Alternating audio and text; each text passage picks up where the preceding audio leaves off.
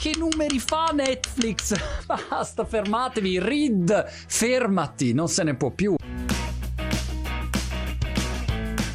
Netflix sta cambiando le carte in tavola della nostra società. Netflix ha una capacità di internazionalizzazione senza precedenti. Prendono un prodotto che ha vinto nel mercato locale e lo allargano in contemporanea su tutti i loro paesi. Quello che era un tempo destinato soltanto a arrivare ai confini locali geografici di quel paese lì, oggi invece può arrivare dappertutto. Punto di forza, considerazione numero due di Netflix, il loro modello abbonamento. Qua io ho 200 milioni di abbonati abbonati che pagano ogni mese la loro subscription, fine della storia. E voi direte sì, però quante persone abbandonano? Il churn, il tasso di abbandono di Netflix è bassissimo, tipo 2-3%, è una roba irrisoria. Vuol dire che tu sai già quanti soldi ti entreranno tra un mese, due mesi, tre mesi e mesi. È pazzesco. Questo ti dà una tranquillità straordinaria. Un'altra considerazione interessante che riguarda l'impatto di Netflix in generale è la nuova modalità di creazione delle star, dei personaggi famosi. Facciamo questo esempio. Su Netflix una serie serie magari esplode, la regina degli scacchi, e la protagonista può anche saltare Hollywood perché ha un altro trampolino di lancio. Qua però si collega un altro problema che è quantità versus qualità. Netflix per il 2021 ha 70 film annunciati in pancia che manderà sulla propria piattaforma. Al contrario, i principali 5 studios hanno una novantina di film insieme.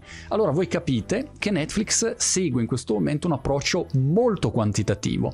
Ti continuo a dare contenuti. Allora la quantità impatterà sulla qualità complessiva, primo punto interrogativo, ma secondo punto interrogativo, quanto dura un nuovo personaggio famoso se io ogni due minuti ti sparo fuori un nuovo film? In generale Netflix ha un impatto culturale enorme. Questa roba avrà un impatto non solo sulla televisione e sul cinema, in generale su di noi. Quanto tempo passiamo oggi a guardarci tutte queste serie e robe? Sono so, ore, anni, vite intere.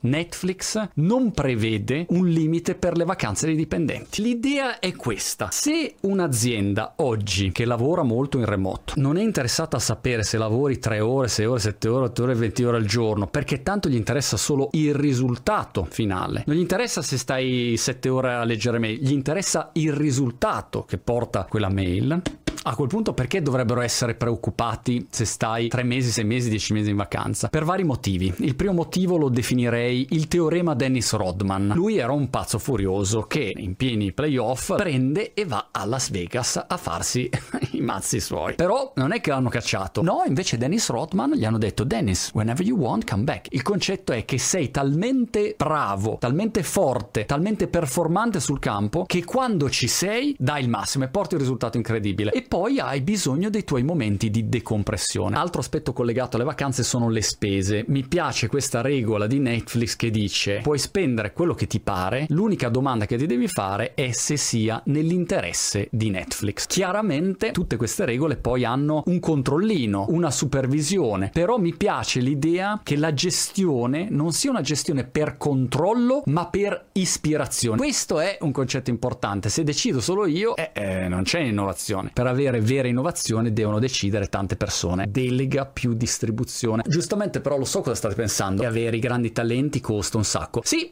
costa un sacco. E infatti Netflix, questo è un altro concetto, paga il più possibile. Immaginate quelli che si devono inventare le nuove serie o decidere dove investire o, o capire quali siano i personaggi più interessanti, i contenuti più interessanti, eccetera, eccetera. Quella parte di creatività viene stra retribuita. Con una cosa interessante che dice che non ci sono i bonus. Paga i salari più alti di chiunque altro. La cosa interessante è che loro includono tutto in un pacchettone che continuano a tenere aggiornato. Sanno esattamente quanto guadagna una persona di quel livello e offrono di più. Ma perché un'azienda così rappresenta un tale pericolo per questo mondo dei media? Lo rappresenta perché ha preso un po' di sorpresa a tutti. È partita che ti mandava il DVD a casa e oggi è questa piattaforma di streaming che è adorata dagli utenti. Quindi il prodotto piace un sacco. Con continuano a acquisire nuovi utenti, ha un modello di business a subscription, la loro logica molto rischiosa, però il mercato fino ad oggi gli dà ragione, è quella di dire guarda, noi corriamo perdendo soldi, ma spendendo un sacco possiamo portarci a casa i migliori attori, i migliori registi, fare i contenuti più interessanti, li togliamo agli altri e se siamo bravi arriviamo a prenderci quella fettina di 600 milioni di utenti. E a quel punto